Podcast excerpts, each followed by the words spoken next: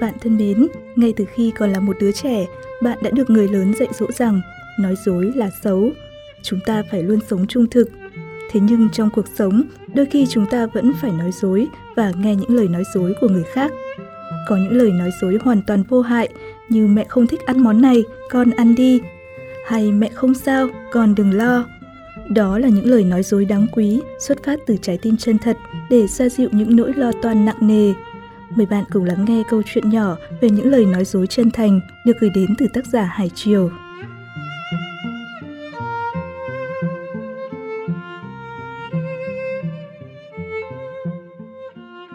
Một bé trai, say sưa nghe ông mình kể chuyện cổ tích Trần Minh khố chuối.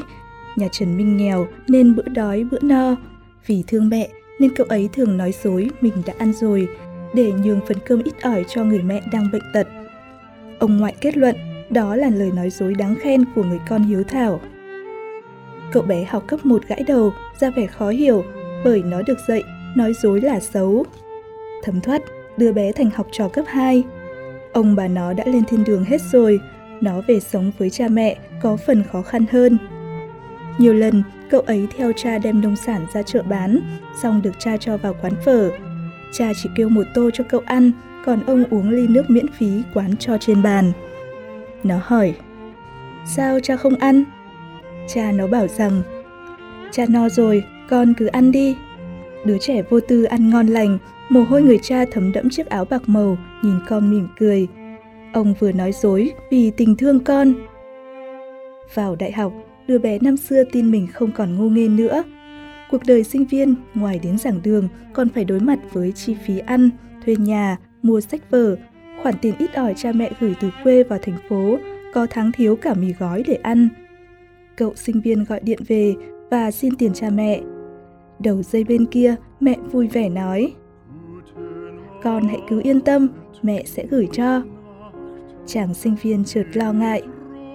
Con có gây khó khăn gì cho gia đình mình không? Người mẹ khẳng định là không. Thế nhưng đêm ấy, cha mẹ thức để nghĩ cách xoay sở số tiền cho con.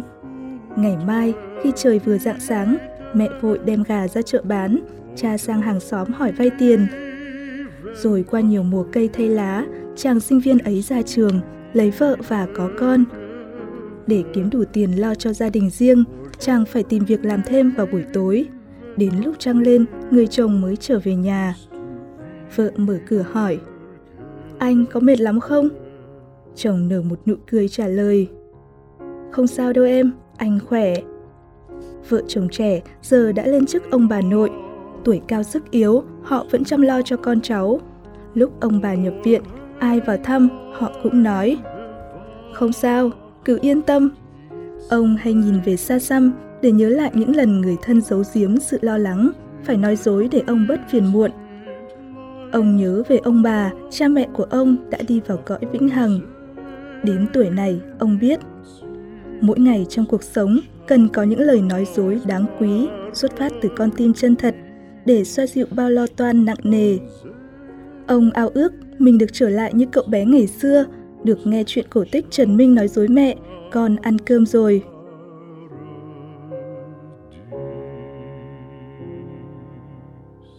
Các bạn vừa được lắng nghe chuyện ngắn Lời nói dối chân thành được gửi đến từ tác giả Hải Triều.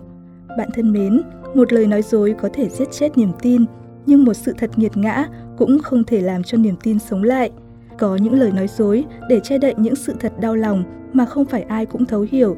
Tiếp theo chương trình, mời các bạn lắng nghe chuyện ngắn Có hay không một bình yên được gửi đến từ tác giả Thỏ Con, gạch dưới Mãi Yêu Anh.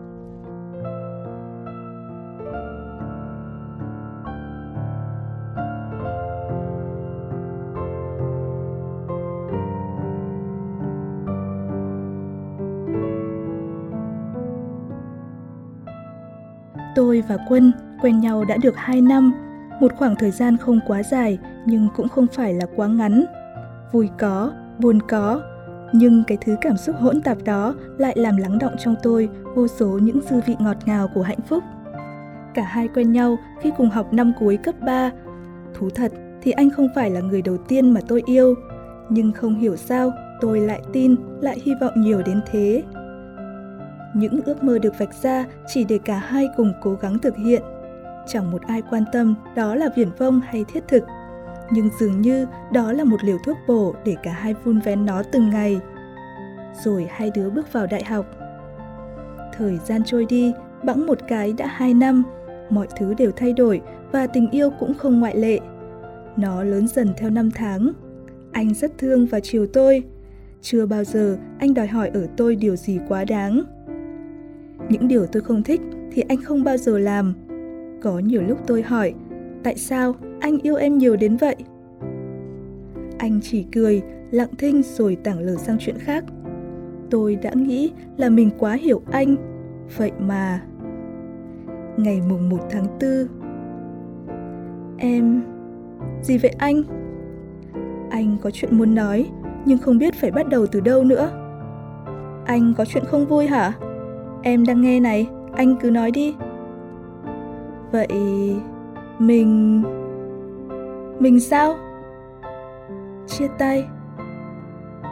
Tôi quay sang nhìn anh nhưng chẳng tỏ ra một chút nào buồn bã hay bất ngờ nào cả. Đã thế, tôi còn rất đỗi bình thường và thản nhiên cười. Thôi, dẹp dùm em cái bộ mặt tư lự muốn gây sự đó đi. Làm như em không biết vậy. Vảnh tay lên mà nghe em trịnh trọng thông báo đây này. Hôm nay là ngày nói dối, đúng không? Ừ, ngày nói dối, anh biết. Nhưng anh đang nói rất thật, không đùa đâu. Có lẽ anh nên nói sớm với em, nhưng anh sợ. Tôi im lặng.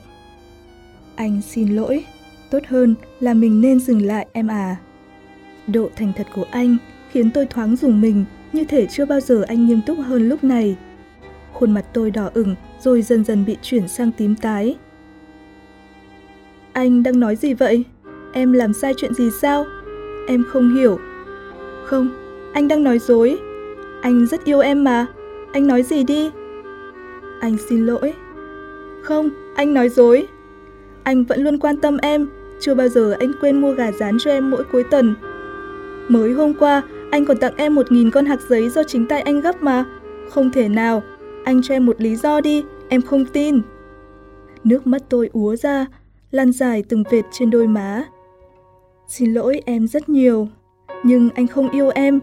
Đó là lý do anh muốn dừng lại để cả hai không phải đau khổ. Giờ anh có việc rồi, chào em.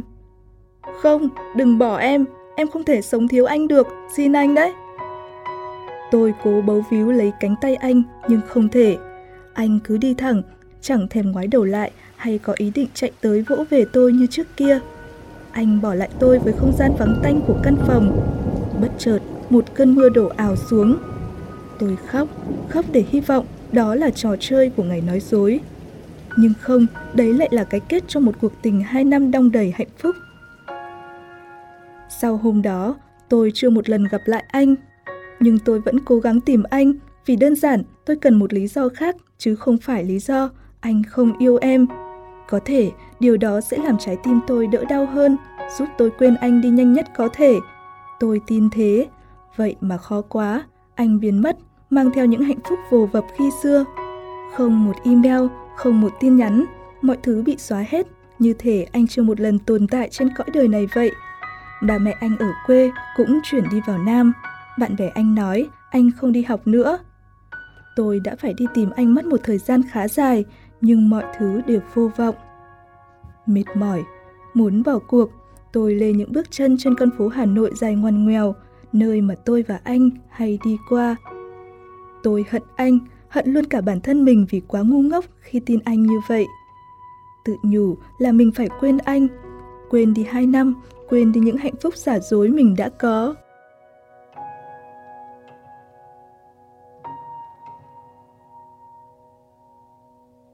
Ba năm sau, tôi hít một hơi thật dài và ngồi xuống chăm chú lắng nghe một ca khúc nhạc du dương nơi quán cà phê quen thuộc, nhưng trong đầu vẫn vẩn vơ nghĩ. Cuối cùng thì cũng đã kết thúc rồi. Sao tôi yêu cái lễ tốt nghiệp này đến vậy không biết. Qua ngày mai là tôi sẽ bước sang một trang mới, sẽ không phải đến trường hàng ngày nữa, sẽ được tự do. Đang sung sướng thì... Này, em bị sao vậy? Có chuyện gì vui kể anh nghe đi. Làm gì có đâu, em đang tưởng tượng thôi. Tưởng tượng, mình cưới nhau à? Anh đang mơ hay là bị điên vậy? không bao giờ có chuyện đó đâu. Bất chợt, anh nắm lấy tay tôi, hôn nhẹ lên tay rồi nở một nụ cười thiên thần khiến trái tim tôi đập loạn xạ. Nếu em đồng ý lấy anh thì anh nguyện sẽ mơ hay bị điên một lần để được tận hưởng niềm hạnh phúc bên cạnh em thì anh cũng cam tâm. Xến xúa, ai thèm. Em sẽ suy nghĩ về điều anh vừa nói chứ, được không? Dù sao, anh cũng rất muốn nghe câu trả lời của em. Bất cứ lúc nào, khi nào, bao lâu, anh cũng sẽ đợi. Thật giống cái cảm giác Quân nói yêu tôi lúc trước. Không phô trương, không cầu kỳ, nhưng lại làm tim tôi đập loạn nhịp. Chữ Quân bất giác hiện hữu trong đầu tôi, làm tôi cảm thấy thoáng buồn. Không khí trở nên căng thẳng đến nghẹt thở. Cũng may anh đã đưa tôi trở về hiện tại. Em không vui à? Xin lỗi đã làm em bất ngờ. Không.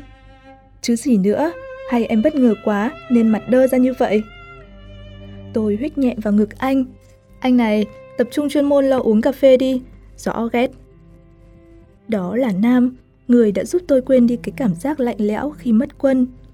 Chúng tôi tình cờ gặp nhau khi tôi đang là sinh viên năm ba, nhưng phải mất một khoảng thời gian khá dài làm bạn, tôi mới đủ tự tin đón nhận tình cảm của anh ấy.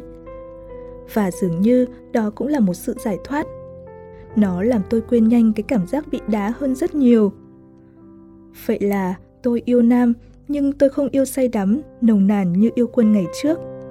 Vẫn luôn có một sợi dây vô hình nào đó ngăn cách tình cảm của tôi dành cho Nam, mặc dù tôi đã rất cố gắng. Anh chưa bao giờ hỏi về quá khứ của tôi, đôi lúc điều đó cũng khiến tôi chạnh lòng. Nhưng nếu mang Nam và Quân ra đong đếm, so đo, thì có lẽ Nam hơn Quân về mọi thứ, tôi nghĩ vậy. Sinh nhật Nam Tôi đã phải đầu tư rất nhiều để tạo bất ngờ cho anh. Loay hoay từ sáng sớm, cuối cùng tới đầu giờ chiều, tôi đã đứng trước cửa nhà anh. Đang choáng ngợp trước một ngôi nhà biệt thự to đùng, chẳng những rất đẹp mà lại còn rất hoang dã. Ngày trước, anh có giao tôi chìa khóa nhà. Lúc đầu, tôi hơi bực mình, nhưng lời giải thích của anh khiến tôi phải phì cười vì độ ngố của anh ấy. Khi nào có cảm giác không tin anh, thì tới đây kiểm tra xem anh đang mây mưa với bé nào không nhé. Ok. Nói rồi, anh đi mất. Nhưng thú thật thì đây là lần đầu tiên tôi tới nhà anh. Không cầu kỳ, phô trương nhưng lại khiến người khác phải ngoái nhìn. Đó là tất cả những lời mà tôi có thể dùng để miêu tả ngôi biệt thự này. Tuy nhiên, đồ đạc trong nhà hơi lộn xộn. Có lẽ vì thế mà tôi phải mất khá nhiều thời gian để dọn dẹp lại. Đang lọ mọ với cái tủ ở góc nhà, với cả mớ giấy hỗn độn, lộn xộn thì bỗng rớt ra một tấm hình. Hơi bất ngờ vì không hiểu sao người trong hình lại là mình. Chính là tấm hình mà tôi với Quân từng chụp trước khi lên thành phố học. Bỗng nhiên, cả đống câu hỏi trong đầu tôi đặt ra. Tại sao Nam có nó? Hay Nam đã điều tra mình?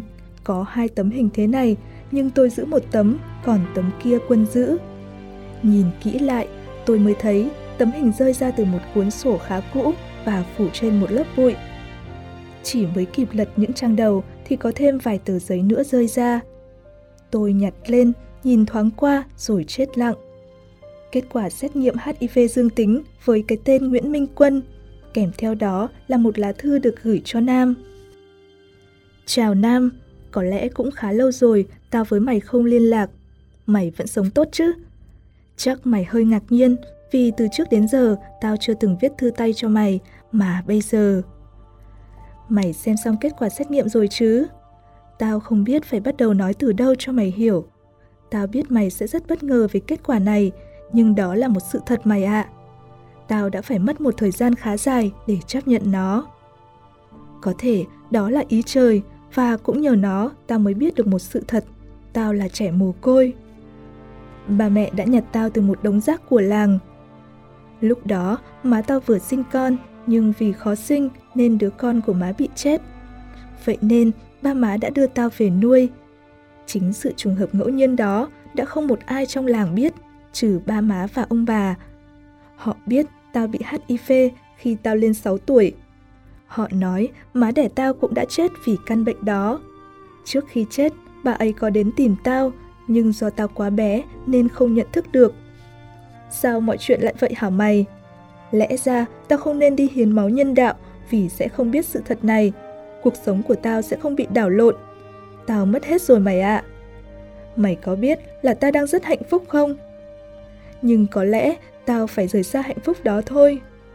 Tình yêu của Linh không xứng với một thằng như tao đâu. Tao biết mình không còn sống được bao lâu nữa nên tao muốn nhờ mày chăm sóc Linh dùm tao. Bởi mày là thằng bạn rất có trách nhiệm, chỉ có mày mới giúp tao được lúc này. Linh cần có một cuộc sống mới, một cuộc sống mà cô ấy sẽ hạnh phúc hơn khi ở bên tao. Biết là điều tao nhờ mày thật khó chấp nhận, nhưng mày hãy cứ coi như là đang làm phúc cho một kẻ sắp chết vậy. Tao không muốn Linh nhìn thấy tao chết dần chết mòn như vậy. Biết Linh sẽ rất đau, sẽ rất hận tao, nhưng dù sao, trong tâm trí Linh, tao vẫn luôn là một hình ảnh đẹp, chứ không phải là một hình ảnh của một thằng nhiễm hát. Đây là tấm hình của tao chụp với Linh khi sắp lên thành phố học, giờ tao gửi lại cho mày. Cảm ơn mày rất nhiều, chúc mày luôn thành công và hạnh phúc. Tôi đứng lặng người đi, không tin nổi. Tôi quỳ sụp xuống, khóc lóc thảm thiết như một đứa trẻ đang khát sữa đói lòng. Tôi luôn muốn tìm một lý do khác, không phải là lý do quân không yêu tôi. Và bây giờ, lý do đó đã ở đây, ngay trước mặt tôi. Nhưng lại thấy tim mình quá đau, đau hơn lúc bị quân đá. Tôi đã khóc sau 3 năm cố lãng quên anh. Tại sao lại như vậy? Làm sao tôi chấp nhận được sự thật này? Đã có lúc tôi ghét anh đến phát điên, hận anh đến phát khùng và chỉ muốn xóa sạch mọi thứ hình ảnh của anh trong đầu. Vậy mà... Xin lỗi em. Nam đứng đó từ lúc nào tôi không rõ nữa. Tôi nhìn Nam như một kẻ cướp đi hạnh phúc của mình, một ánh mắt đầy khinh miệt. Anh lừa tôi sao? Tại sao anh lại làm vậy? Anh nghĩ anh đang giúp tôi ư? Anh có biết anh đang giết tôi không? Linh, em bình tĩnh nghe anh nói. Anh không cố giấu giếm gì em. Anh đã suy nghĩ rất nhiều về chuyện này và anh đã muốn nói thật với em lâu rồi, nhưng anh sợ. Các người luôn sợ. Tại sao vậy? Tôi không cần một sự thương hại, anh hiểu không? Lúc này anh biết, dù có nói gì thì em cũng không tin anh, nhưng anh vẫn muốn nói. Có lẽ lúc đầu gặp em, đó là một sự sắp đặt trước, một sự giao phó của thằng bạn. Nhưng bây giờ anh yêu em, đó là sự thật, chứ không phải là lời nhờ vả của quân nữa. Tôi vẫn khóc, nước mắt cứ ứa ra không ngừng. Lạnh, cảm giác đó độc chiếm lấy tôi. Có lẽ Nam nói đúng, bây giờ có nói gì thì tôi cũng không nghe. Tôi gào lên trong nước mắt. Quân, Quân ở đâu? Anh nói đi. Nó mất cách đây hai năm rồi, anh xin lỗi. Nam chạy tới, ôm chầm lấy tôi và anh đã khóc, nước mắt của một thằng con trai. Xin lỗi, em có thể bước ra khỏi cuộc đời anh cũng được, nếu em cho đó là một sự lừa dối. Nhưng xin em, hãy bình tĩnh, được không? Tôi chỉ lặng thinh không nói gì, phải mất 15 phút im lặng, tôi mới bình tĩnh lại được. Hãy dẫn em tới mộ quân, em muốn gặp anh ấy. Nam đã đưa tôi đi một chặng đường khá dài bằng xe máy, cách trung tâm thành phố gần 130 cây số. Cuối cùng thì cũng đã tới nơi. Nam đưa tay chỉ. Em thấy rồi chứ? Quân ở đây. Tôi lặng lẽ bước đi như một cái xác không hồn, đứng trước một ngôi mộ màu trắng. Tôi đưa mắt nhầm theo dòng chữ Nguyễn Minh Quân, 21 tuổi. Chẳng hiểu sao, tôi lại không hề khóc khi đọc dòng chữ đó, chỉ thấy có điều gì đó thoáng qua tim rồi nhói đau nhẹ. Em đã sai khi trách anh.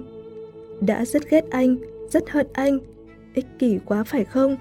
Tuy nhận ra điều này quá muộn, nhưng cảm ơn ông trời đã cho em biết sự thật, đã cho em hiểu tình yêu của anh, để anh không phải là kẻ lừa dối trong trái tim em, bởi anh mãi ở đây, ở sâu thẳm trong trái tim này. Hãy yên tâm ngủ đi nhé, em sẽ luôn bên anh, bình yên anh nhé, em yêu anh. Câu nói cuối khiến tôi bật khóc, tưởng rằng nước mắt đã cạn, đã không còn, vậy mà nó cứ rơi. Một cơn gió nhẹ thoảng qua, lau khô những giọt nước mắt mặn chát. Anh đang ở đây, em biết mà. Tôi nở nụ cười gượng gạo rồi thắp một nén nhang cho anh, quay bước tiến về phía Nam. Mình về thôi. Nam im lặng không nói gì. Có lẽ Nam biết tôi cần một khoảng không lúc này. Chiếc xe cứ lao nhanh về phía trung tâm thành phố, nơi mà có những con người đang vồn vã trong một buổi chiều tà. Khẽ ngả đầu lên lưng Nam, nhìn về phía khoảng không trên bầu trời. Có hay không một bình yên, tôi chợt nghĩ.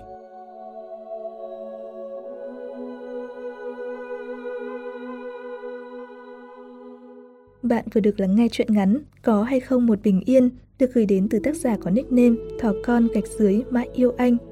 Sự thật vẫn luôn là sự thật, dù được che đậy khéo léo đến mức nào đi chăng nữa, cũng sẽ đến một ngày nó được phơi bày. Để vượt qua nỗi đau, chúng ta phải biết chấp nhận sự thật và đối diện với nó. Bình yên và hạnh phúc sẽ luôn dành cho những ai biết yêu thương và biết trân trọng những gì mình đang có. Nếu bạn muốn chia sẻ những tâm sự, sáng tác của mình đến chương trình, mời bạn truy cập website blogradio.vn, đăng nhập và gửi bài. Bạn cũng có thể tương tác với nhóm sản xuất bằng cách truy cập fanpage facebook.com sược yêu blog Việt. Chương trình được thực hiện bởi nhóm sản xuất blogradio.vn. Xin chào tạm biệt và hẹn gặp lại!